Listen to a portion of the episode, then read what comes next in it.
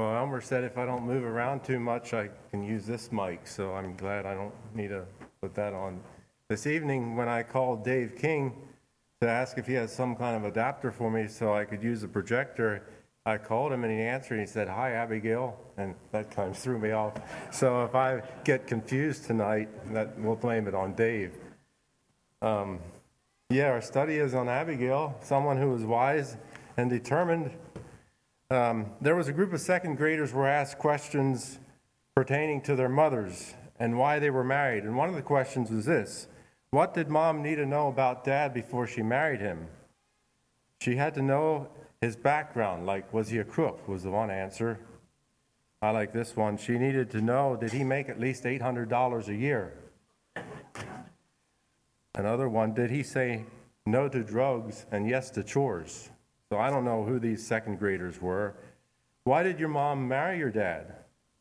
My dad makes the best spaghetti in the world, and mom eats a lot of it. my grandma says my mom didn't have her thinking cap on. What's the difference between moms and dads? One second grader said, Mom knows how to talk to teachers without scaring them. Another one was, Moms are like magic. They make you feel better without medicine. Now, I realize that in the Christian language, you know, we don't want to use the word magic, but I think I knew what, know what the little boy meant. Um, there is something about a mother, about the intuition of a mother, and also a mother's bond between children, the mom and her child. That's something extra, extraordinary, beautiful about that. And there's something even more extraordinary, beautiful about a godly mother who has that special connection and bond with her children, and also that intuition that the women, women have. This evening, I'd like to look at Abigail. She appears to be a God fearing woman. And you may thank my mother for choosing to talk about a woman this evening. I, then I, I decided to look throughout the Bible to see what woman to talk about, and Abigail was one I didn't know a whole lot about, so I thought that would be interesting. Her story is found in 1 Samuel 25. And there's something extraordinary about her. Um, it appears in 1 Samuel 25 that she was not yet a mother. She had been married to this man named Nabal, and it appears that they may have been married for a couple years. It doesn't really say how long they were married but it describes him here in this chapter, and we'll see, we'll read a little bit about Nabal, and and we'll see what kind of a man he was, and it'll also see what kind of woman Abigail was. Um, it must have been a difficult burden for her not to be able to have any children at the time, but I think um, I think we, there was a sweet protection of God in all of this, that she didn't have any children, and, and I think that God kind of protected her when we learn what kind of marriage she had. Scripture pre- presents her here as a, a beautiful, intelligent woman um, whose lot in life was being married to a rich fool. Um, we read a little bit about uh, Nabal here in this chapter, and this whole story kind of unfolds here as we read the first couple verses. It's kind of opens up the whole story. Um, Samuel had died, he was a great king in Israel, and David and some of his close associates had really affected them. And it, not them, it says the entire nation of Israel, the entire nation lamented him and buried him at his house in Ramah. That's in 25, verse 1. And David arose and went down to the wilderness of Paran. And there was a man in Maon whose possessions were in Carmel. And the man was very great, and he had 3,000 sheep and a thousand goats. And he was shearing his sheep in Carmel. Now the name of the man was Nabal, and the name of his wife Abigail. And his name of his wife was Abigail, and she was a woman of good understanding and of a beautiful countenance but the man was churlish or rude and evil in his doings, and he was of the house of Caleb. And we're hearing about the Caleb, and I guess he was obviously a descendant of Caleb, but he didn't really turn out like Caleb. um, Scripture, Abigail, the example points to important words of speaking in tense situations here. I think Abigail, we'll read about her story here a little bit in a little bit, and she she was able to intercede and speak life into a situation that wasn't very easy to talk into. Harsh, loud words become catalysts of unnecessary explosion. They drive individuals into actions that they regret later. In contrast, we see how her calm and carefully calculated words led to a peaceful solution. And I thought about the verse in Proverbs 15 1. A soft answer turns away wrath, but grievous words stir up strife. This evening's study surrounds itself or revolves around the attitudes of, and actions of three persons. Um, there we have the one who doesn't hesitate to spout out inflammatory words and has really has no uh, regard for potential consequences that, of his words. And then we have another of the characters um, who hears the words and in haste decides to retaliate in a manner that would have been have devastating. And then we have, fortunately, here we have Abigail standing in between and she understands the entire setting, and she races to bring a peaceful solution, and which will, in the long run, benefit be a benefit to her. So, as I was reading First Samuel, I kind of had. Um, sometimes I would kind of stick up for, actually, I kind of stuck up for Nabal sometimes. I thought, what does he really owe David? I mean, David has this entitlement mentality. And then at other times, I did stick up for David. And then at times I thought, well, Abigail, she kind of betrayed her husband, didn't she? But I think as we read the lesson, we'll come to understand um, what, where the story, um, the right understanding of the story, and I'm open for your uh, input. All right, so we have uh, we have uh, in verses uh, two to 4, we have, or 4 to 9, we have uh, David's request. David is saying this And David heard in the wilderness that Nabal did shear his sheep. And David sent out ten young men, and David said unto the young men, Get you up to Carmel, and go to Nabal, and greet him in my name.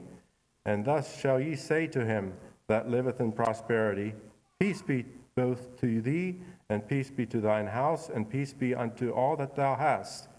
And now I have heard that thou hast shears, now thy shepherds which were with us, we hurt them not, neither was there aught missing unto them.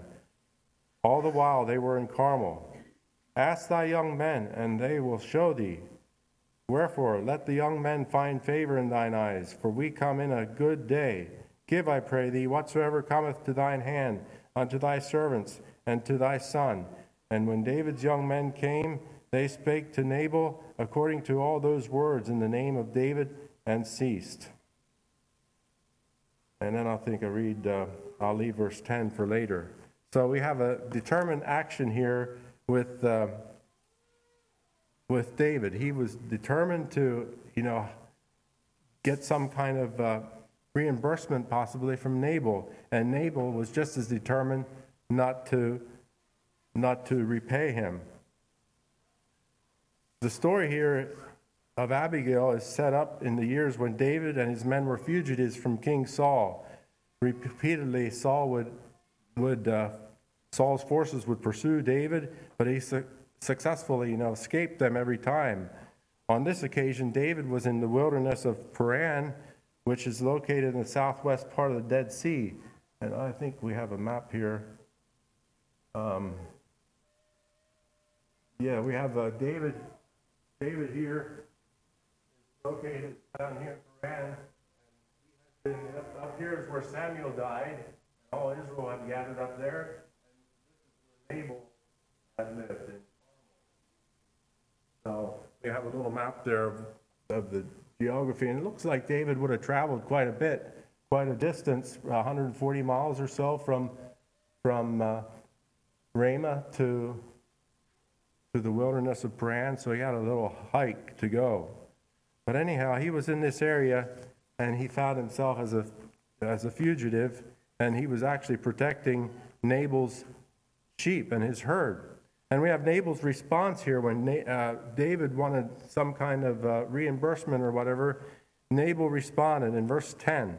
And Nabal answered, oh, I don't know what went on there. There we go. Um, Nabal's response in verse 10. And Nabal answered David's servants and said, Who is David? And who is the son of Jesse? There be many servants nowadays that break away every man from his master. Shall I then take my bread and my water and my flesh that I have killed for my shears and give it unto men whom I know not whence they be? So David's young men turned their way and went again and came and told him all those sayings. And David said unto them, unto his men, Gird up ye every man his sword, or as Western cowboys would say, Mount up, boys. And they girded on every man his sword, and David also girded on his sword, and there went up after David about 400 men, and 200 abode by the abode by the stuff. Yeah. So whatever their belongings, they abode there. So we have Nabal's harsh dismissal, and I think I actually think Nabal probably knew who David was. I think even in Nabal's town there was a like a statue of King Saul. I think according to historical records there was a statue of Saul, and he knew who this fugitive was. I think, and I think he was just kind of dismissing him because later on we see that Abigail recognizes who David is. She recognizes him as a future king. So Nabal has a harsh dismissal here for David, and he really demonstrates his true nature. So, who is David? And this kind of provides immediate insult for David. Like, who is he? And he acts like he doesn't even know him. Um, he surely would have known that David was the man who had killed Goliath a number of years ago. Surely he would have heard about that story in 1 Samuel 18 7. And Nabal's response kind of made it appear like David was a traitor or a rebel of some sort. And that was kind of a slap in the face to David and his messengers. So, in view of this betrayal um, of David, Nabal indicates that there is no provision to take care of him or to provide extra any extra food or anything for him. So Nabal's response infuriates David, and he, he immediately orders 400 men, it says here, to go after David. So then in 14 through 19, we have Abigail's efforts.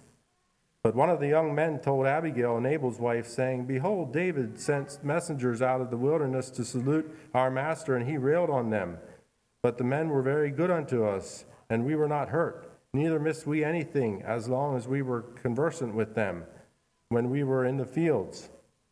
They were a wall unto us both by day and night, all the while we were with them keeping the sheep.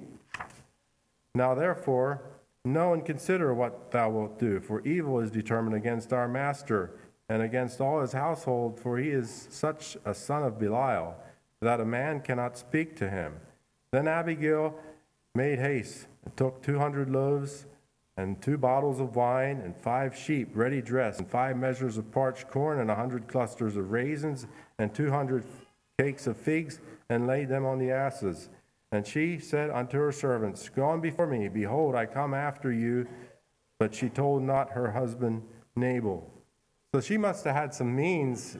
She obviously was had a wealthy husband, but she had servants, and she had she had they had to prep a lot of food for these 400 men in a short time so she obviously had some sort of influence. She was obviously an influential lady in in uh, Carmel area.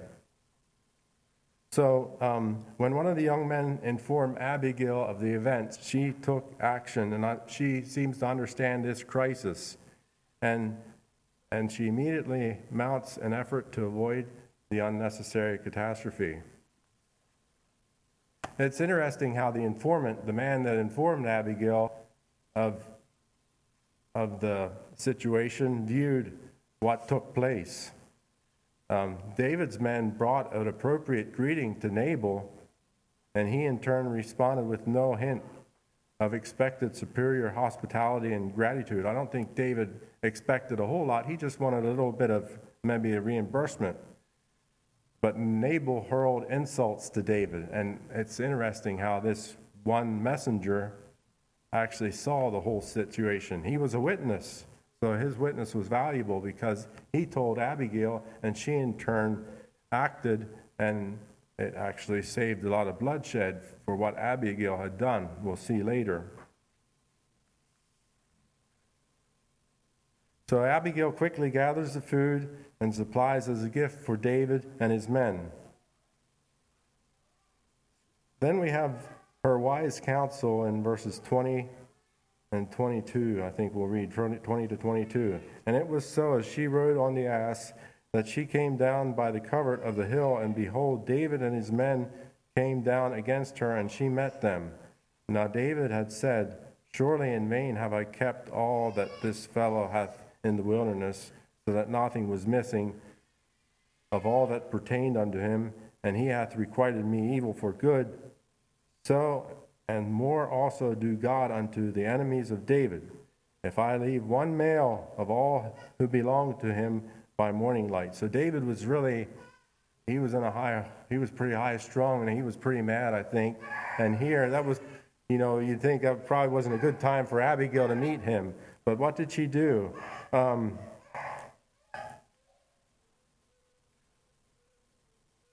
he, well, David really realizes how worthless all, Nabal, all his deeds were to Nabal, caring for his property, and then he railed insults to David. Seemed to be like a self centered person, Nabal did. So, in this in his vengeance, Abigail meets him. And it, it's interesting how the scripture brings out the exact uh, part of or the area where they meet. It was in like in a I think in a valley, and they met met.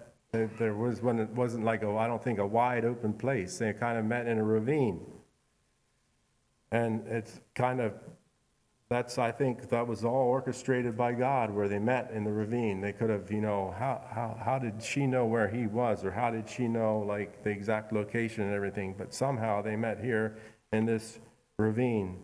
And Abigail's intercession then we see in verses 23 to 25. And when Abigail saw David, she hasted and lighted off the ass and fell before David on her face and bowed herself to the ground and fell at his feet and said, Upon me, my Lord, upon me let this iniquity be. And let thine handmaid, I pray thee, speak in thine audience, and hear the words of thine handmaid. Let not, my Lord, I pray thee, regard this man of Belial, even Nabal, for his name's sake. For as his name is, so is he. Nabal is the name, and folly is with him. But I, thine handmaid, saw not the young men of my Lord whom thou didst send. So, wisdom, I guess, and determination is evidence in Abigail's actions. This is a make it or break it situation. And if she can persuade David from his intended purpose, there will be a lot of bloodshed spared. So I believe Abigail recognized who David is, and Abigail immediately dismounts from her donkey and offers a bow. She bows before him uh, and in greatest humility. Instead of remaining on her feet, she bowed. And notice her intercession here in these verses. In an attempt to ward off the bloodshed of innocent lives, she asks for her, the blame to be hers. Though having nothing to do with what took place, she, she asked the blame to be hers. Only after this setting, I believe, uh, we have the st- stage does she ask David to disregard the words and actions of her husband. So, what a contrast to Abigail's wise humility and Nabal's foolish pride. Abigail's words in verse 25 uh, indicate that she knew the true nature of her husband. She understands him to be a man of Belial. Um, and, and she points out how that his name uh, matches up to his actions. So, where is Abigail's submission to her husband? What do you think about all of that? It seems almost like she might have portrayed him, but I think she had, she saw the big picture possibly. Are there any thoughts on that?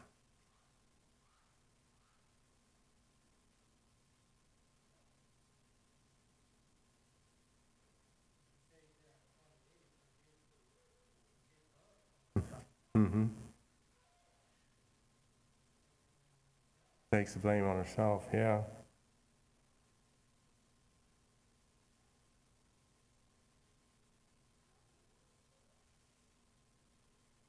I read somewhere that healthy submission is characterized by loyalty, humility, and consideration, and it seeks the greater good. And I think that was her intent. And I don't see anything here that, you know, that speaks bad about Abigail's actions. Any other thoughts?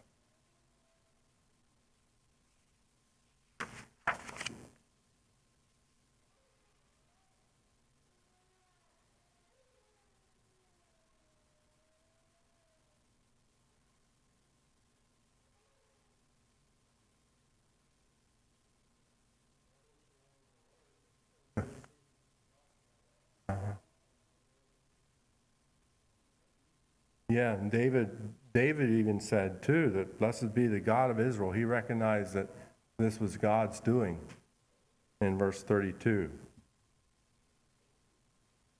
So we have uh,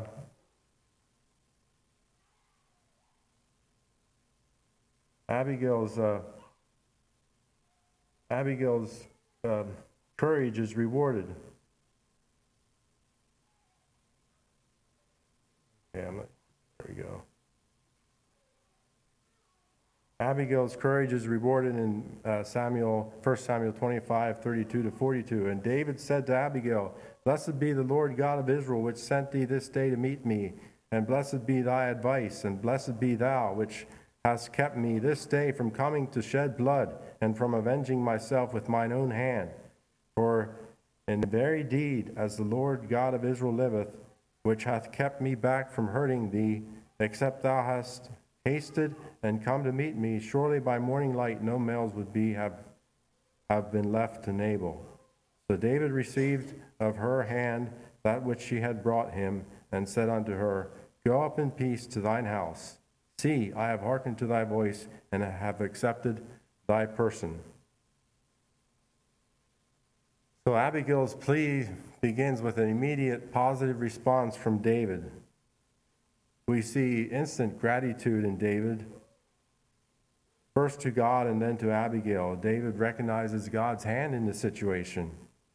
So he obviously changed his mind pretty quick, just from her humble plea to David. And it's interesting how, you know, that wisdom, true wisdom, you know, it, by itself uh, often requires action. You know, when, when we, she displayed wisdom, but she also acted.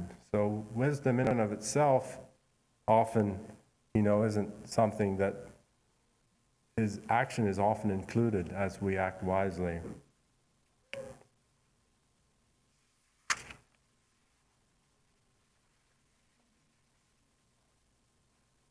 So she took action, and this stopped a lot of innocent bloodshed. Except for her um, intervention, Nabal and his household would surely have been uh, killed. So she, she stood in the gap to protect both parties. In verse 35, David accepts the provisions from Abigail and, and instructs her to go home in peace. There is nothing to fear. And so David heeds her words and her requests. Then we have in verses 36 to 38, we have Nabal's death. And Abigail came to Nabal, and behold, he held a feast in his house like the feast of a king. And Nabal's heart was merry within him, for he was very drunken. Wherefore she told him nothing, less or more, until the morning light. But it came to pass in the morning, when the wine was gone out of Nabal, and his wife had told him these things, that his heart died within him and he became as a stone. And it came to pass about ten days after that the Lord smote Nabal, and he died. So upon arriving uh, home, Abigail went to Nabal to speak to him concerning her actions and David's intent, but she didn't do it right away, according to Scripture. She waited till after he was sober. Um,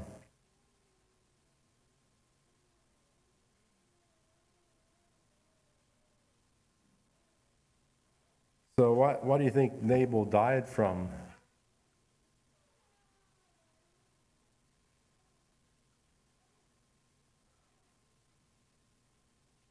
It said his heart died within him, so people think probably a heart attack or stroke of some sort.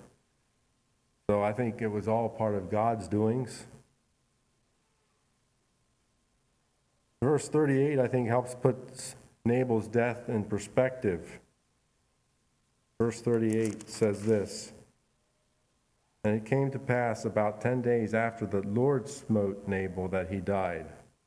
Um, God strikes the health of this man and takes his life. The failure of Nabal isn't just rudeness and hoarding, it's his insulting and dismissing the servants of David, who is God's anointed king, the next king of Israel. So then we have Abigail's future in verses 39 to 42. And when David heard that Nabal was dead, he said, Blessed be the Lord that hath pleaded the cause of my reproach from the hand of Nabal, and hath kept his servant from evil. For the Lord hath returned the wickedness of Nabal upon his own head. And David sent and communed with Abigail to take her to him to wife. So that's a little different than what we do today. Probably this all happened pretty quick. Um, so news of Nabal's death stimulates David uh, to again offer praise and thanksgiving for God's intervention.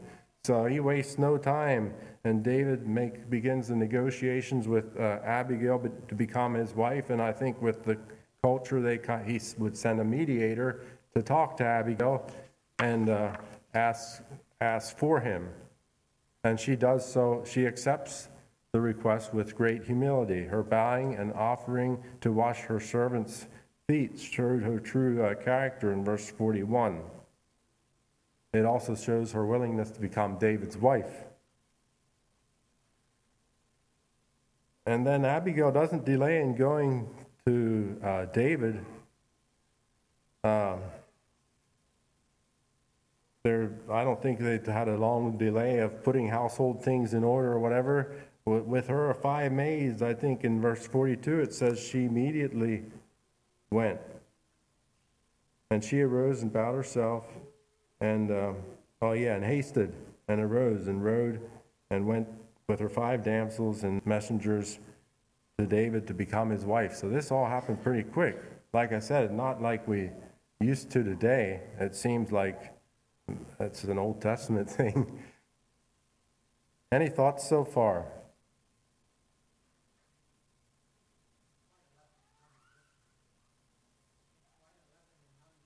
Okay, yeah. Any thoughts? And any more thoughts on that, John?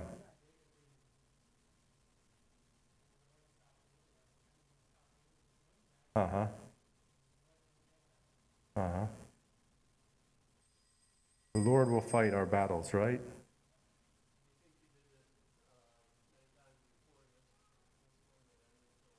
Uh huh.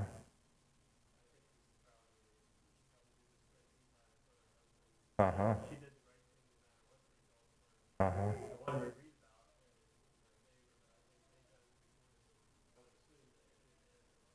Yeah. That's a good idea. That's a good thought, Glenn. Appreciate that. There's probably a series of events or many times before this where she would have done the right thing for her husband. And this is the one that's recorded.